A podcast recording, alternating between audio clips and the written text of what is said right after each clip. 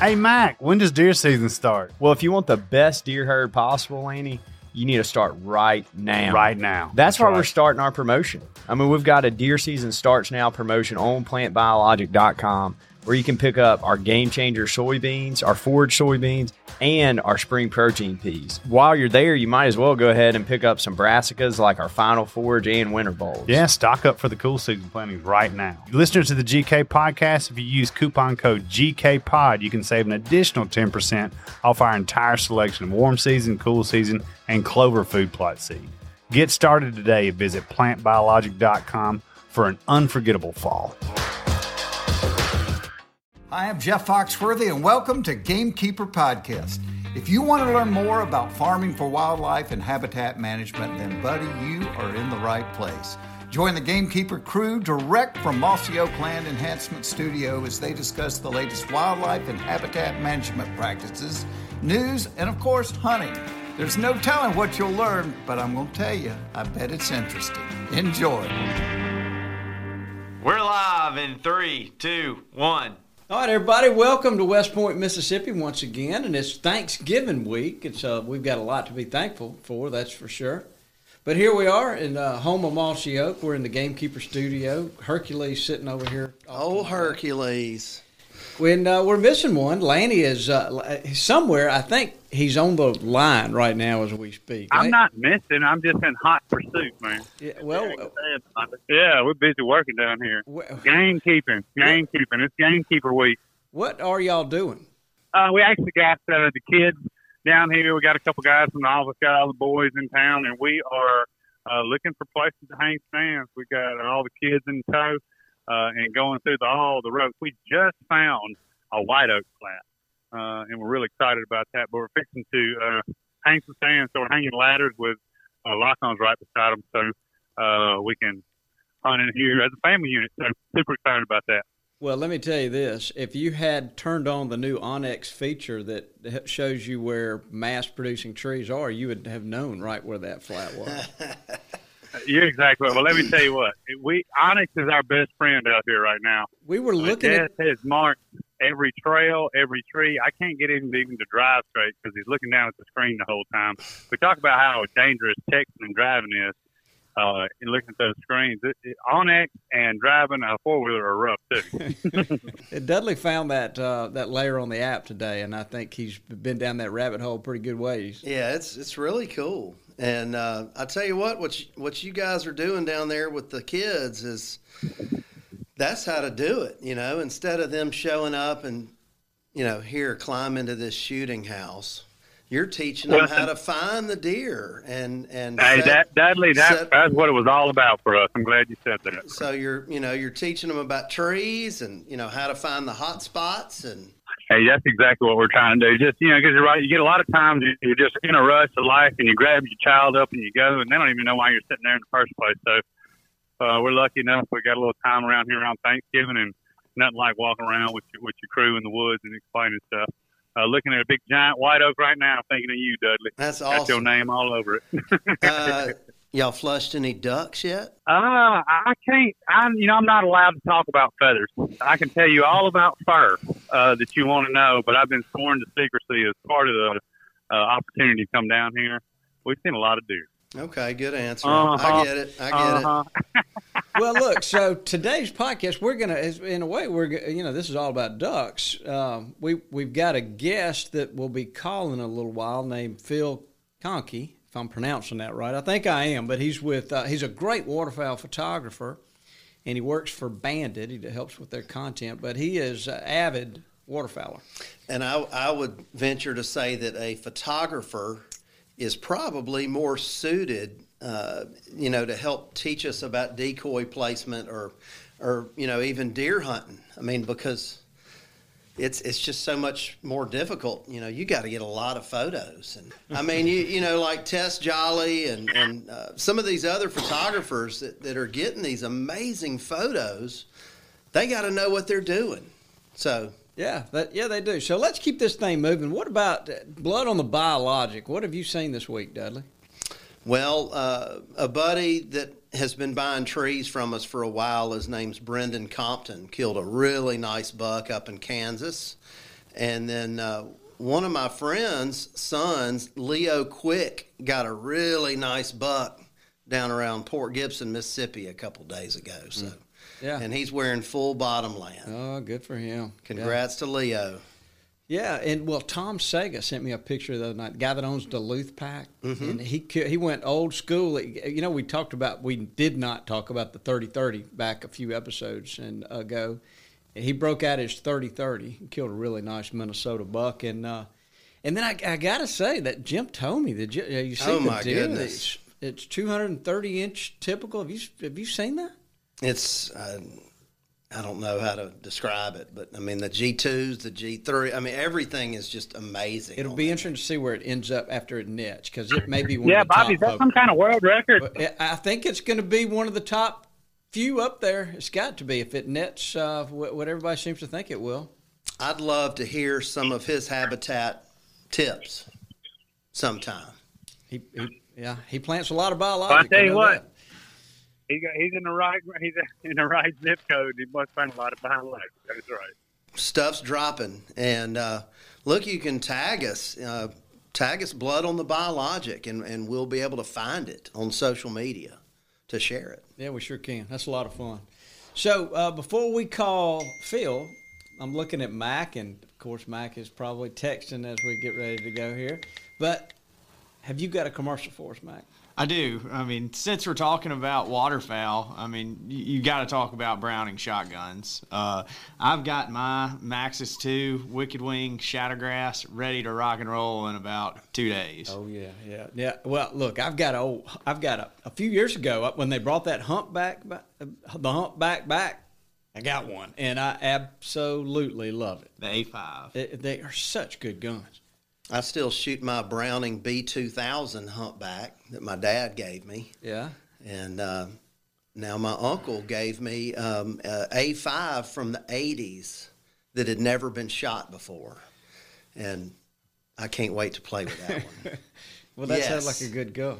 And the, and the cool thing about it is, I mean, when you think about duck hunting, you think about water, you think about cold temperatures, and that doesn't normally go well with a lot of guns. But I mean, having the reliability of the Browning, I mean, that you know day in and day out, you don't have to take a spare gun when you got a Browning. You know, I mean, it, it's going to work. It's going to eject the shells, and it, it, it works. So, and an, another one that we should point out that they have that's just got this really popular, and I would encourage guys to try it, is the Citori. And you can get that dipped in bottomland. It is a great looking gun. There's a, lo- a lot of folks around here have them, and uh, that that is a waterfowl waterfowler's gun. for yeah, sure. I, I believe uh, Neil. Neil shoots one, and uh, Chris Paradise shoots one. Yeah, I think there are a lot. And look, eh, I'll go ahead and tell everybody we got Mr. Bill Sugg sitting in here. He keeps wanting to. sp- to there he is. Yeah, well, give him the horns. There he is. But uh, there's no telling how many Browning shotguns he has.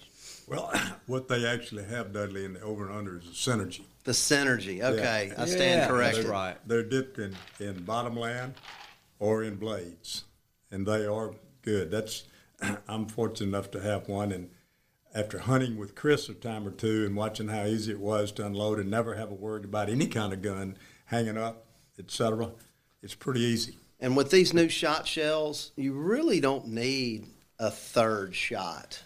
Well, it just depends on how good a marksman you are. yeah. I think I think there are times when, I, like the old boy said, why don't you? Why do you shoot three-inch magnums? He said because they don't make them any longer. Well, only shoot. why do we not shoot more? Because you can't shoot more. That's right. Yeah, That's, that's a good way to put it. So, yeah. Well, look, thank you for bringing up Browning Mac. That we are so proud to be associated with them. And uh, Mr. Bill, we are glad to have you sitting over here. My pleasure. So, Lanny, are you still there with us? Hey, this is Laney. I can't get to the phone right now. Well, all right, Richie, would you effort to get Lanny back on the phone if you could, please? In the meantime, while we're waiting to do that, I think we could go ahead and call Phil. Hello. Hey, Phil. How's it going, Bobby? Oh, it's going well. we- We're having some technical difficulties, but for the most part, it's going pretty good. And I, I, I'm, sit, I'm sitting here. I've got Dudley Phelps with me. Hey, Phil. We've, Okay. got, we've got Bill Sugg, who is the president of Mossy Oak. I mean, he's a really important guy. Yeah. And he I, I know I know the name. big, big duck hunter. And we've got Yep. Mac Thatcher, who's a big duck hunter, sitting in here. And somewhere we got Richie, who's who's trying to hold all the wires together. because we lost Lanny uh, th- through a technical difficulty. So Importance importance is relative, Bobby. It's better to be among good, good friends. yeah. Well, well, Phil, t- how are you? How, let me let me back up. Let me just say, look, Phil came to us highly recommended as a waterfowl guru. He's up there in the Dakotas, and he, he's a waterfowl photographer extraordinaire. So Dudley, you know if he get, eh, eh, how close he's got to get to ducks to be able to take pictures. So he's got to hide, and he's got to be able to decoy ducks. And uh, and he also works for Banded. Now you, we're all big fans of the Banded products. Love all Uh, their uh, stuff. And uh, Alan Hughes is just a what a great guy. But all those products are just they're tremendous products, and they've got the decoys, the greenhead gear, and we've all used them. And so that's kind of what we're here to talk about. But let's hit the horns for Phil if we could. All right.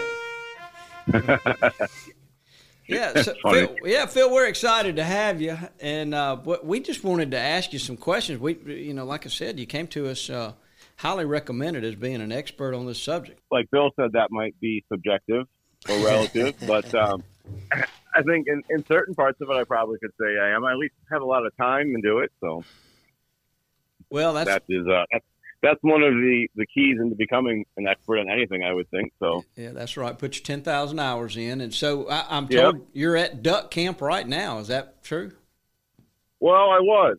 I had to come home for a couple of days because my dog, my dog has been getting beat up. She's got, um, she got a tangle with a barbed wire fence a few weeks ago that I decided just need to let it completely heal. And she stepped on a, a phragmite the other day and or to yesterday and put a hole in her foot.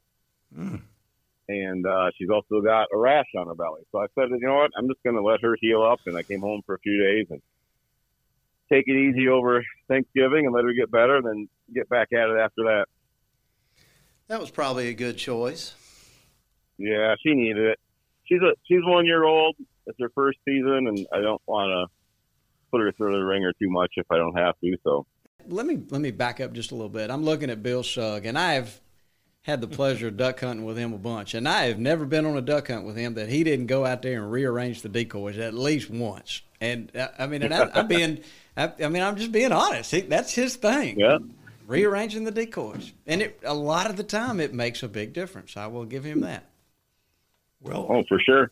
I read something. I, I, I think it was in an article by the late great Wade Bourne where he said decoy spreads are a lot like a woman putting on her makeup. You have a base foundation, and then you start adding eyeshadow and eyelid liners, etc. And decoy spreads are sort of like that. That was his point. Is you sort of try to create a hole where they are, and and uh, and where you think the ducks are going to come, and if it works, great. If it doesn't, then you know, the old saying is, if it isn't broken, don't fix it. But if it isn't working, don't be stubborn. Yeah, So that's a good point. Sure.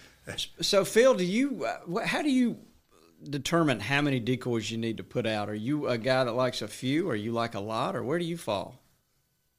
I normally fall on the side of having as many as I can get to a spot reasonably.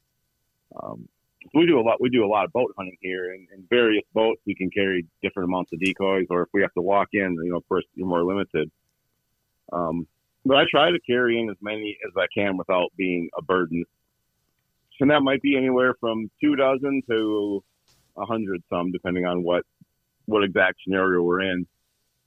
Um, but you know, I've, I've seen people say talk about, and I've heard and seen people talk about trying to go real light on spreads, and I just I don't know that I would always rather go for the visibility and having them be able to see you more, and having options to to make a, a shape that you would want to get them to finish how you want, over having just a few um, for like something different. So I would tend to fall on the the more the better to a to a point Yeah. some places you can some of our some of our spots we may not actually put out everything based on the you know based on the shape of the hole or the spot we're hunting or whatever it is or the pond or the slough um feel like you can almost overdo it sometimes and just you clog it up and you you, you choke off ways for them to come into you And you know, Phil, I, I don't know how it is in your world. I'm guessing you probably have a little more natural wind than we do.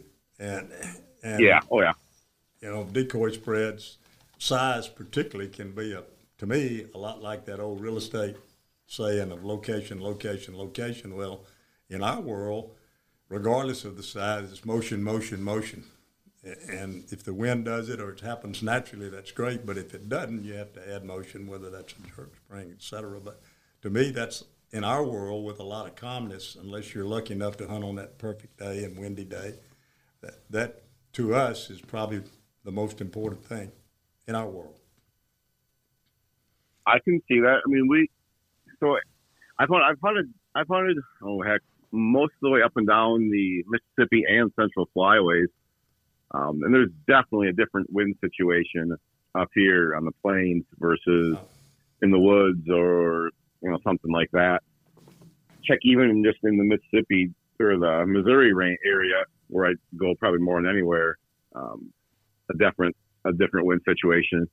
What we always try to do is, you know, we're we're pretty open typically, maybe some cattail cover, but it's not overly high, so it's easy for the the wind to rip across the water for us.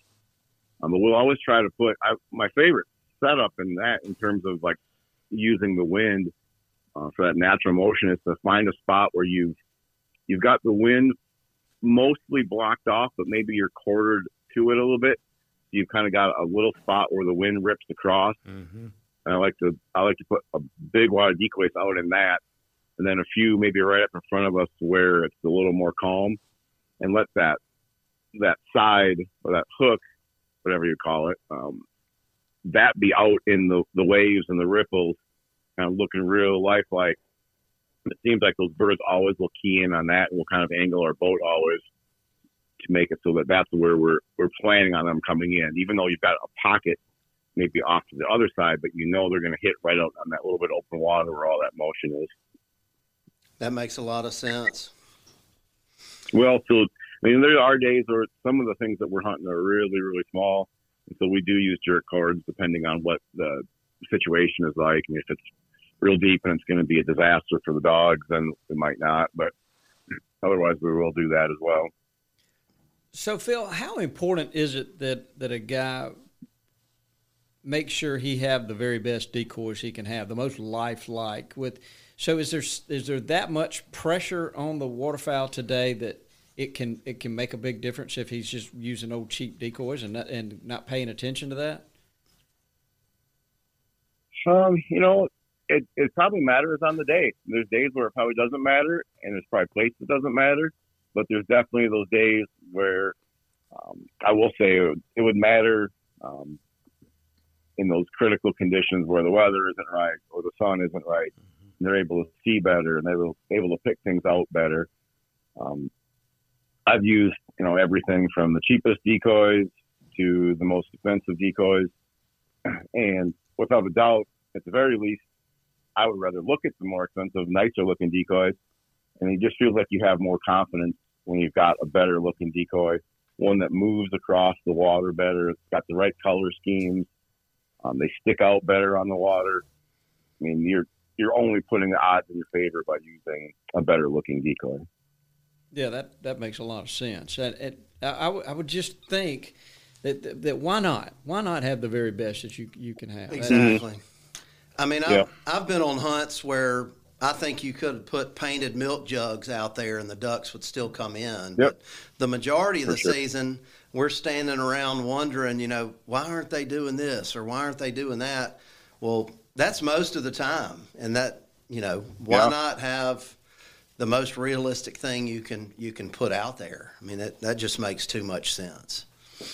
and for the most part, it's not a, a huge uh, dollar investment in it over the top of what a less expensive decoy was. It's just an, an incremental expense, it's usually pretty minor in the big terms of a duck hunter's budget. Um, so, I, yeah, I would always use the best that I could, whether it's you know whatever the brand was back in the day. But now I'm always always using GHG. You know, it's funny you mentioned budgets. Uh, I was looking at a popular catalog recently, and, and this year, because of, I'm sure, because of shortages and supply chain issues that all of us are familiar with in different businesses, but we're all affected by it, and inflation, the cost of decoys have gone Mhm. absolutely through the roof. Uh, and and I do know I'm old enough to remember people that used to do to get to get volume used to paint old Coca-Cola cans, I mean Coca-Cola bottles, et cetera, and then and build their spread around that just to have a lot. But I don't know that we're going back to that. But somebody told me the other day that six full-bodied goose decoys are somewhere between two two hundred and fifty bucks.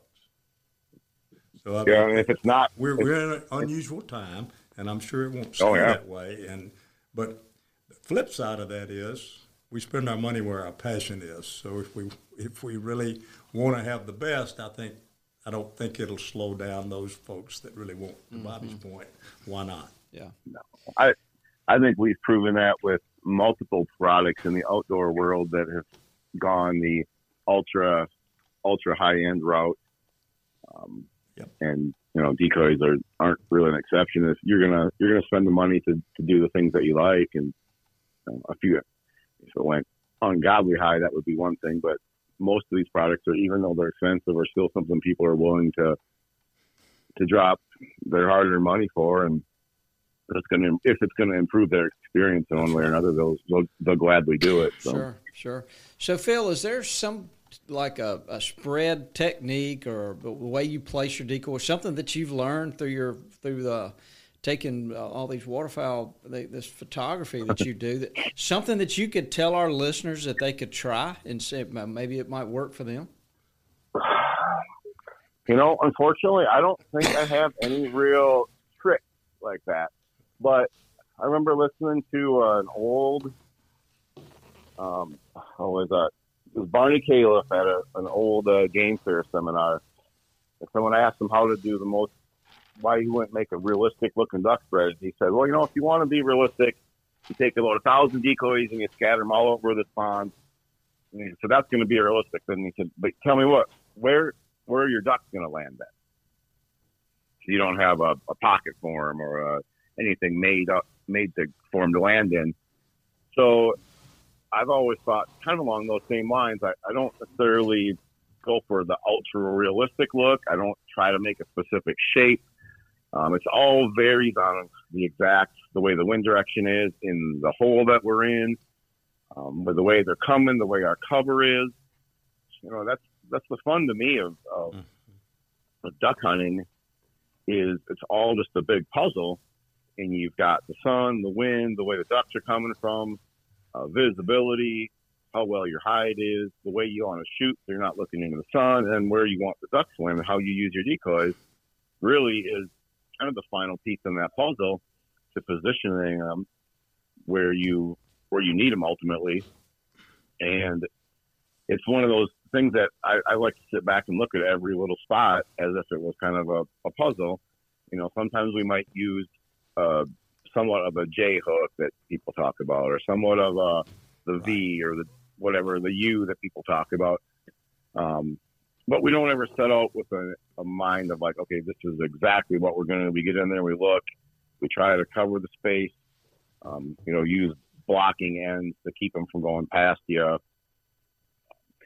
all that kind of stuff. So it, it's a combination of realism. At the same time, you need to make make it work. Like Bill was talking earlier, if it's not working, if they're if they're commit committing to you and they're not landing exactly where you need them, well, what can we do to position them? So I guess maybe the the, the takeaway would be, don't be afraid to get out and move them and to try different things because it can make a difference. I mean, moving six decoys can be a significant difference in terms of how those birds finish, without a doubt. Phil, I can't tell you how much I appreciate you saying that. I think I'm, I think I'm going since I have gotten a, a horn welcoming like you did, and they put a crown on mine, Mr. Decoy Mover. I'm going to take this excerpt the next time we go and get in the blind, and when the subject comes up, I'm going to hit the play button. That's funny. that. Now, It is one, a, it one is a caveat trial. to that. It is a trial and error at times. It really is. because the wind can change while you're out there. The the uh, Yeah, if the wind changes 45 change. degrees, Sure. you might have to completely redesign your spread. No get them doubt. to do it quite that- right. That's probably something we need to discuss, uh, Phil. Are you more of a do you typically set up with the wind directly at your back, or do you do you like a, a crosswind uh, that where you're almost sometimes you can take better passing shots with a crosswind. They may, uh, but they're so. What what's your theory on that? So for me, it kind of depends on. We look at it like say we pull in, say we know there's a spot. So we hunt some big, big reservoirs, um, big lakes that have some backwaters on them and depending on what they're actually, we might not even be hunting a spot where the birds are actually using, we're just trafficking them. And we, we say we pull into a hole, say we're, we're underneath the ducks here, here's where we got to be. And we get in there and we think, okay, so where's the first thing I'll do is which way is the wind coming from? So we know approximately which way we need to set up because no one wants to shoot them coming over their back um, or quartering into them. That's just a recipe for a disaster. Um, so we're always going to try to do at least a side or over your back. Then, but one of the most important things we look at is what kind of cover do we have if we set up with the wind straight at our back? Because that's obviously the ideal scenario where they come in, their breasts are facing, and their feet are kicked down, they're right there. Um, that's my favorite situation if we have the cover that we can pull it off. Now, if you don't have that, I love to do a side or a quartering shot where they the focus maybe isn't on us as much, the boat and the calling and or whatever, you know, whether we're hiding in a boat or standing. that takes a little bit of that pressure off of your hide because they're not keying in straight on as they're coming. So it really depends. In in a perfect world, yeah, I would have the wind 180 degrees straight over my back, going away every time. Um, but heck, just these last two days, we had a nice, kind of a strong quartering wind over our shoulder and man, those birds were finishing at 10 yards and they had no clue. We stood up to shoot and they didn't, they didn't know we were there until we pulled the trigger the first time. Oh, wow. Love it. So, Yeah. so in the perfect world, yeah, I would love to, you know, I'd like to have them square it up to me, but if you can do it right and it works out, that quartering situation or even a side shot in a nice little small tight hole is really good too. So let me ask you a quick question. So, in your experience of, uh, is it is it uh, necessary that so if you've got a bunch of greenhead decoys out there, and if you're wanting to kill some pintails, do you need to have some pintail decoys mixed in in there, or, or you just can you just So I've done a I've done a 180 on this in the past. I used to think it didn't matter, but the more and more I've been around other species, um, gosh, it sure seems to help a ton. Um, I mean, uh, on pintails, gadwalls, divers, definitely. Um, we've added some pintails. I think we just added we've added like 10 pintails here to our boat. And I mean, whether it was coincidence or whatnot, we've had way more pintails finishing, not just passing, but finishing over the decoys in these last few years since we started doing that uh, than we ever did before combined. And a lot of the times they're finishing without us even seeing them and calling at them. So I have to think that matters for gadwalls. I would say it matters. I've got normally I'm not a big gadwall fan, but we get so many of them here in the middle of the season, maybe before we get our mallards, that it's just something they're fun to go out and hunt. And we will we'll take out a dozen of those, and they sure seem to finish better when there's gadwall decoys. Hmm. And in my springtime, in my photo deal, I take out um, a lot of diver decoys. That's really what sticks around the longest for us.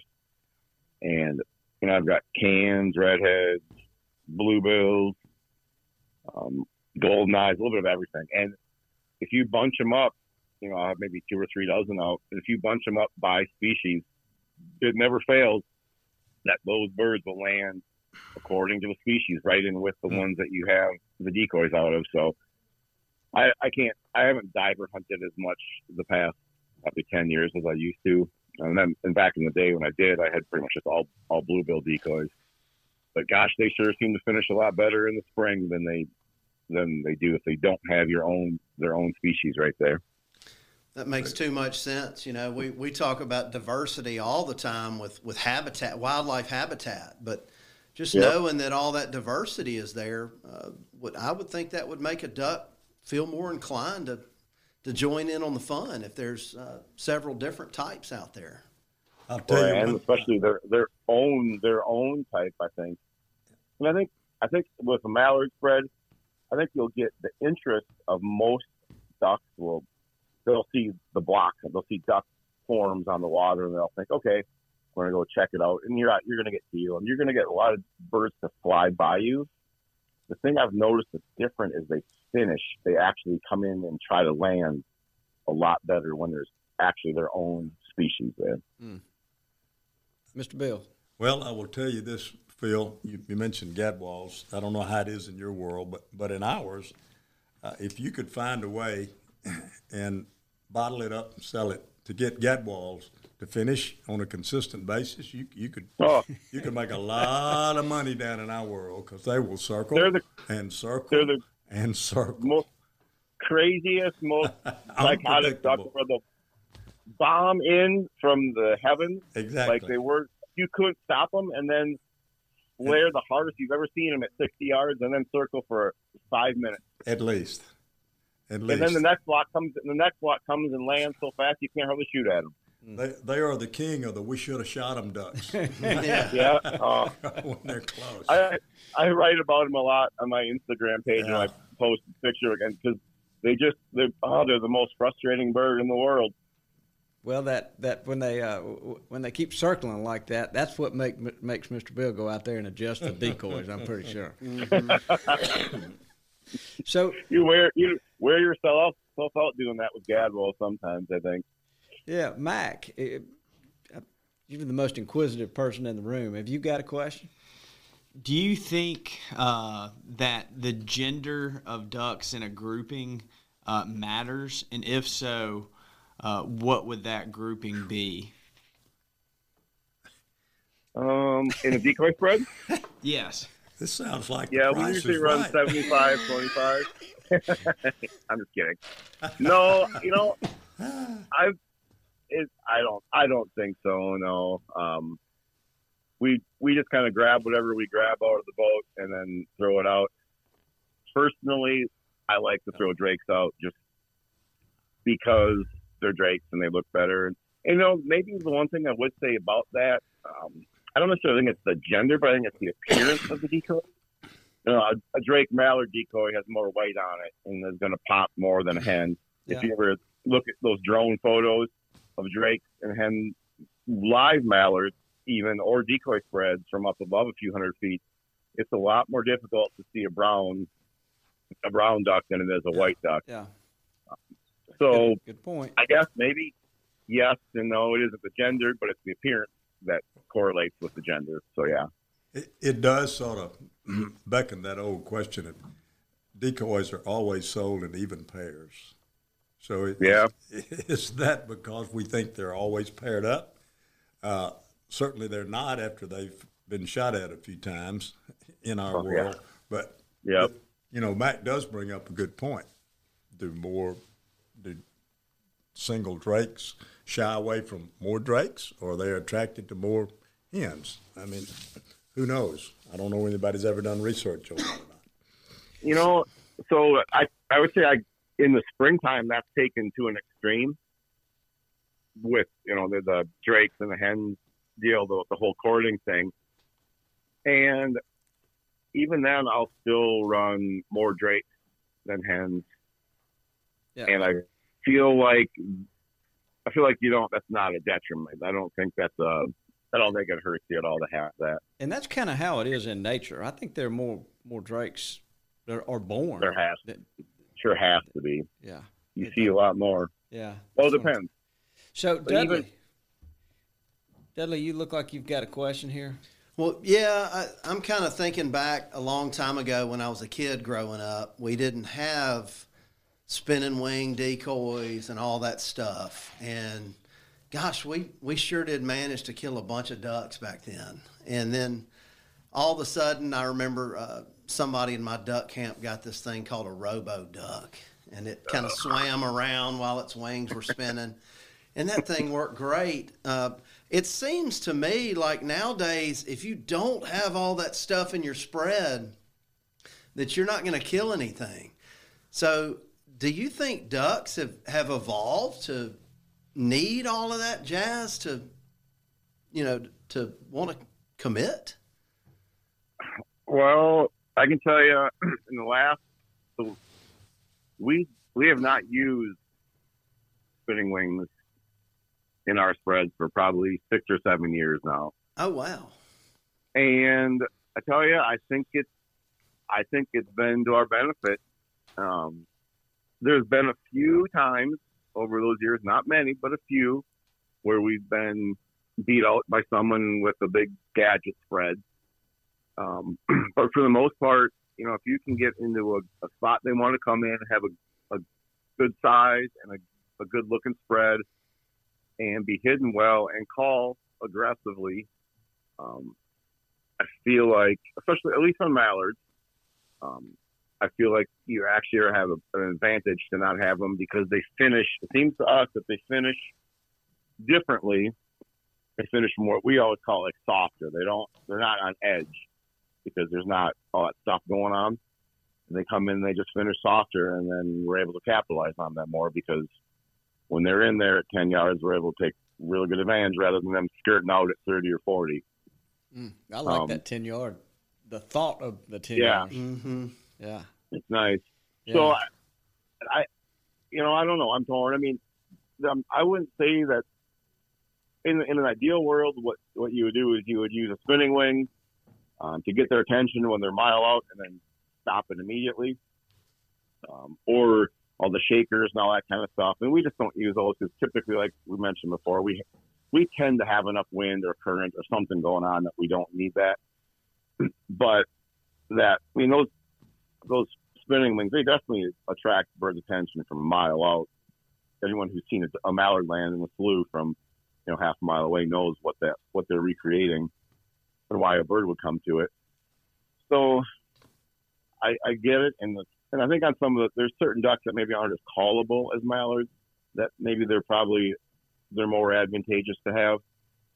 Um, That makes but sense. for for a mallard hunter, if the guy likes to blow a duck call, which I love, Mm. I think I think you're better off.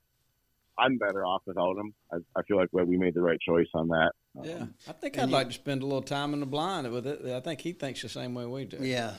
And I've, Yeah. I've heard of folks uh, d- just little minor things like uh, squirting something on the decoys that helps them shine a little bit more. You know, anything like that can help. Uh, I I've think. heard that and I've never tried it. I'd like to. Um, you know, like I, I know people that if uh the decoy string ends up going over the top of the duck's neck, they'll walk out there and fix it. No, no, look, look you're, you're looking at the king of And that then- right across the room. And then, every, and then everybody's got that guy too, where the you know the decoy gets shot, and it's like Bill is sticking down in the water. Uh, I actually think the best thing about going out and, and working with your decoys or changing them is the motion you create. Because I don't know how many times, just what Dudley said happens. You go out and you stir the water Mhm. up, and the ripples are there, and somebody says, "Get down." I think that's probably more important maybe so. than redoing your. I would It's agree. Back to the Indirect. motion. And we do have a lot of calm days here. So motion is, as I mentioned earlier, is key factor for us. Or you have a black dog swimming around in the decoy spread to go retrieve one, and they come and try to land on the dog, That's- basically. That's Yeah. correct. yeah. I used Yep. to I used to hunt as a guest at a place outside of Belzoni, Mississippi, back in the '90s, and they would all mount. Uh, this probably isn't OSHA approved, but they would mount trolling motors to the front of their permanent blinds and set up a Oh. to- uh, set up a toggle switch. And when they would see ducks, they would turn that switch on, and those trolling motors would make a bunch of movement out in the spread, and then when the ducks got closer, they would they would turn them off. Um, Makes sense. it makes a lot of sense. It's Phil, I, I think we'd like to get you to come down here at some point and uh, and and go duck hunting with us. I think you would enjoy watching Mr. Bill change that decoy spread two or three times in the course of a morning. Let's do it. I'm sort of thinking about a trip to South Dakota after listening to Mr. Phil, Bobby. I, It, it, does, the it, tables on that. it does. sound- Look, so hey like he Phil, might have a few more ducks than we do. I think he does. So Uh, Phil, if It's not anybody, this year. if anybody's listening to this, Phil, uh, have you got an Instagram page? I, I know you want to tell Banded, but what have you got one for your photography? Yeah, I do. That's usually where I, the way I share most of my photos. Um, it's just my name, Phil Kahnke Photos. Um, if you're on Instagram, or I just have a website, just philkahnke.com. So those are the main uh, avenues for getting my photos seen by the world.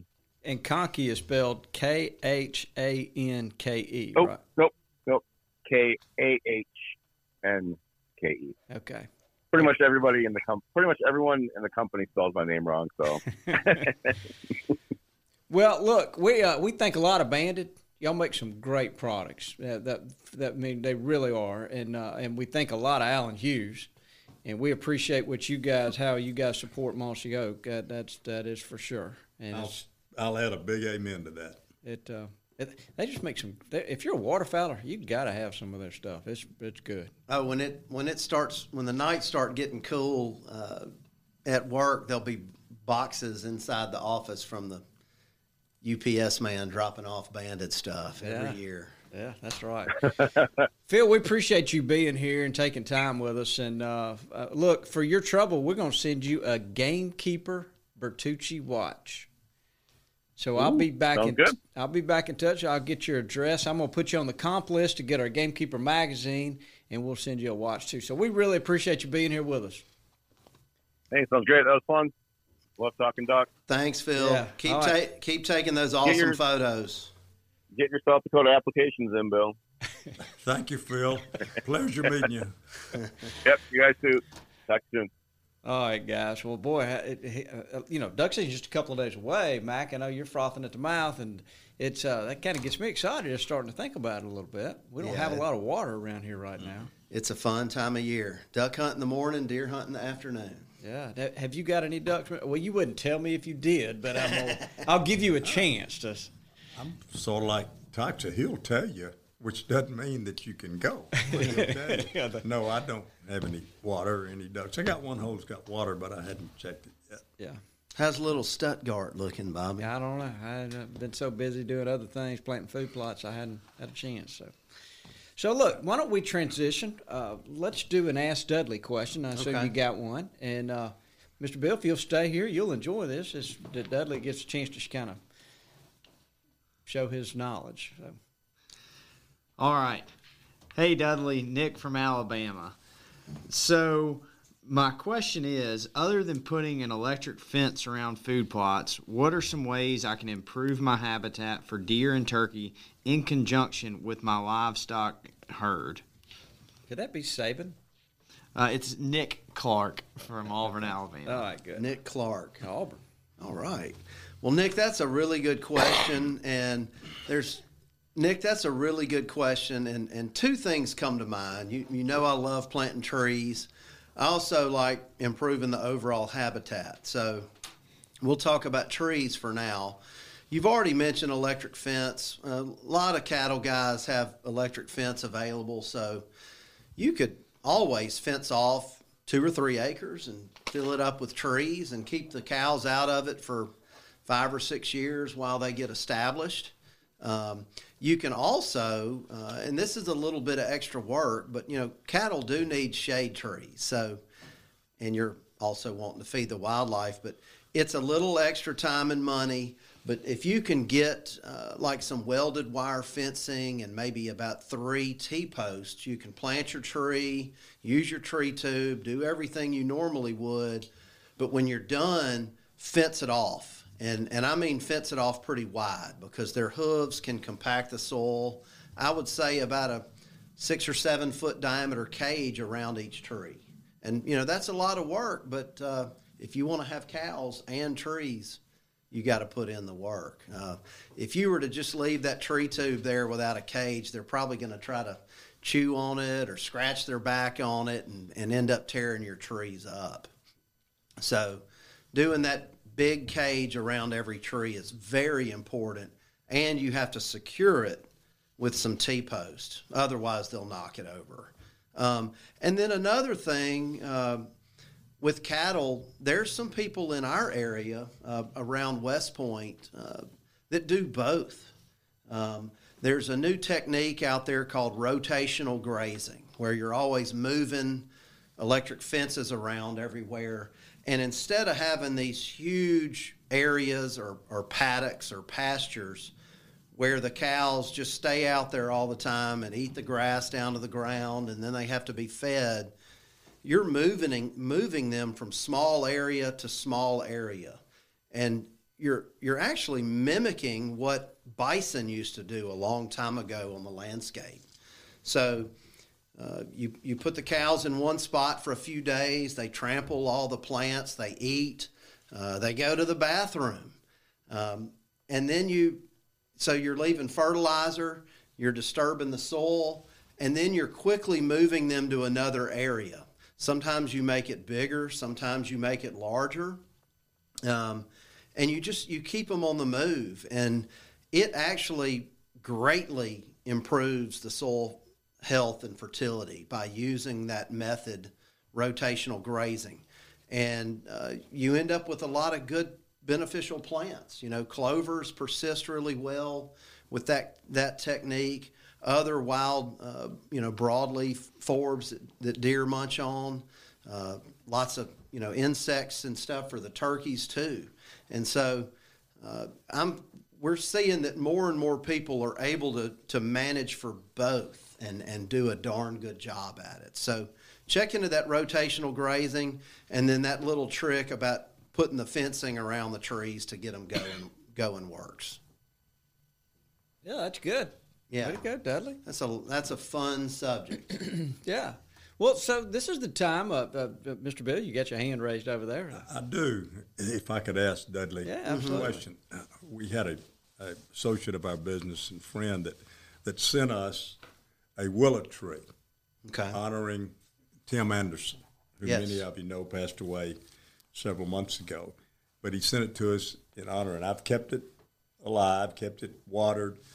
But Tox and I were talking the other day about a, a good place to plant it. We maybe behind our office or at one of the lakes. My question is, does it require a constant source of moisture or water? You see, most we equate willow trees on lake banks, pond banks. Absolutely. So, do you think? I assume it's a weeping willow. It is a weeping willow. More of like a landscape That's type right. of tree. And I honestly can say I didn't know that that was an expression of, of empathy or sympathy in times of, of loss, but that's why it was sent. Yeah. Very nice gesture on the people that sent it, and I want to honor that by putting it somewhere where Putting it in the right it- place. It's got where, a good chance where of it'll last last Yeah. a long time, so Right. we can see it and think about our buddy Tim. There you go. a lot of folks plant them on the edge of a pond. You know, it provides great shade, uh, and and we just kind of associate a, a weeping willow with with near the pond. They can actually survive on a dry upland site. They have a very vigorous root system that'll spread out. It, it may not grow quite as fast, uh, but but yeah, they can they can handle growing just about anywhere. But ideally, I would probably put it near a pond um, where it can tap into some moisture and it'll have the best chance at surviving and thriving. So, Thank you. Good Well- question. With the way that the, the, the new building down there floods, I would think the back of that building might be a pretty good little spot there. Yeah, it can find some good moisture down there, or the little pond back back behind the old biologic warehouse. Some, you know, somewhere There around. you go. Uh, so, Well, look, Mr. Bill, we're glad you joined us today. And this is the time of the podcast. We're kind of wrapping up where I kind of look at everybody and I say, what did we learn? And I'll go first. I think what I learned the most is it probably, Mr. Bill's probably doing a good thing when he goes out there and adjusts those decoys. he, his heart's in the right spot and he's, he's trying to, trying to help the hunt out. And uh, so I'm going to quit being kind of as critical of that as I have might have been in the past. well, that's a good point. Um, you can either sit there and twiddle your thumbs when the du- ducks aren't flying around, or, or you can get out there and walk around, warm up some, kick the mud up, make it look more natural, and that next flight that comes through may just fly through close enough. Bobby, I, I appreciate your sentiment, but I do know that either Toxey or Lanny will pick up that banner and carry it. yeah, it won't be dropped. That, that that's for sure. So, So, Mac, what about you, man? Hopefully, you learned something. I did. I I, I think that uh, the diversification of your your decoy spread uh, makes sense, and that's something that you don't really see a lot of. I mean, you, you see, I mean, at least here in Mississippi, you know, a bunch of mallards, drakes and hens, and then some gadwalls, and maybe a couple wood ducks. But but really, I mean, I, I can't remember the last time I saw a, a pintail uh, in the spread, and, and, sometimes on bluebird days you see them flying. So I mean, I think that that'd be a good addition to. Yeah, well, we all want to kill them when we see them. We get all get excited, and if we don't have any any deeks out there, you might uh, you, you, might be hurting yourself. But that's a good thing to learn. I, I, I noticed that too, and I, I, also think that, like he was saying, uh, uh, some of these higher end decoys might as well have the very best. I mean, something that you're going to all this trouble to be out there. Let's. I think you need the best decoys you can get. You know, yeah, so, that makes sense. As expensive as the shot shells are, and fuel and time, uh, you know, why not make your equipment more reliable? You know, use more reliable equipment that's more realistic. Sure. So, Mr. Bill, it, uh, look, it's hard to think that you might have learned something, but was there anything you came away from this? I wake up a new world every day, Bobby. I did learn something. I learned that Phil is a very knowledgeable and very passionate waterfowler, and it's always good to learn how other people do things. We learn, hopefully, sure. and we get learning. We're down under the ground, hopefully. And I also learned what I already know that when it comes to trees, Mr. Dudley is the king, and I always enjoy listening to him and his knowledge of that. I'm amazed. Well, thank you. So I, and I appreciate y'all including me today. It's been very enjoyable. Yeah, we, thank we yeah, thank you for being here. We look, uh, we it, we uh, we you know, there's a lot of people that we need to invite in here because this company is full of people that have a, a, a very passionate about the outdoors. That's kind of like a a prerequisite almost. And uh, there's nobody more passionate about duck hunting than. Uh, oh, there's a lot of. I have a lot of company out there. You do have a lot of company, but you know, are and, you're and so many people. I know you've probably covered it, but so many people don't realize how passionate Toxey and Neil and Daniel and the family is about waterfowl. I mean, You're right. Everybody just assumes uh, turkey's number one. Turkey's number one. That's right. But it, we all know how hard he works at it and how much preparation. Mm-hmm. I mean, mm-hmm. and he takes pride. Yes, he likes to go and have a great hunt with friends, and and, he, and he's very generous. But he likes doing everything it takes for the ducks. And, and true conservationist when it comes to waterfowl, really is. Yeah, I've watched it for years and years and years. We all have. I would venture to say that he puts more time into ducks than any of his other habitat fun. He's he's always out there checking the checking yeah, those that and food plots. Yeah, you're, probably, you're probably right. Mm-hmm. You're right. Well, look, this has been a lot of fun. Uh, are we good on everything, Mike? Richie, uh, you look. Uh, wake, wake, up, Richie. Are over there? Please, Lord have mercy. Do you know Richie actually fell asleep during a podcast about three weeks ago? We had to wake him up. So anyway, well, uh, look here, we appreciate it. I'm, I'm trying to look at my board. You know, guys, the TV show's on Tuesday nights, eight o'clock on the Outdoor Channel. Please watch that, and uh, and, and please, we Cuz was on Rick and Bubba's podcast this past week. So, guys, if y'all get a chance, go listen to that. It's really good. That was a good one. It was. So, uh, look, we appreciate everybody uh, listening to us, and why don't you say goodbye, Dudley? Goodbye, Dudley. Thanks for tuning in to this week's episode of the Gamekeeper Podcast. And be sure to tune in again. Subscribe to Gamekeeper Farming for Wildlife magazine and don't miss the Mossy Oak Properties Fistful of Dirt podcast with my good buddy, Ronnie Cuz Strickland.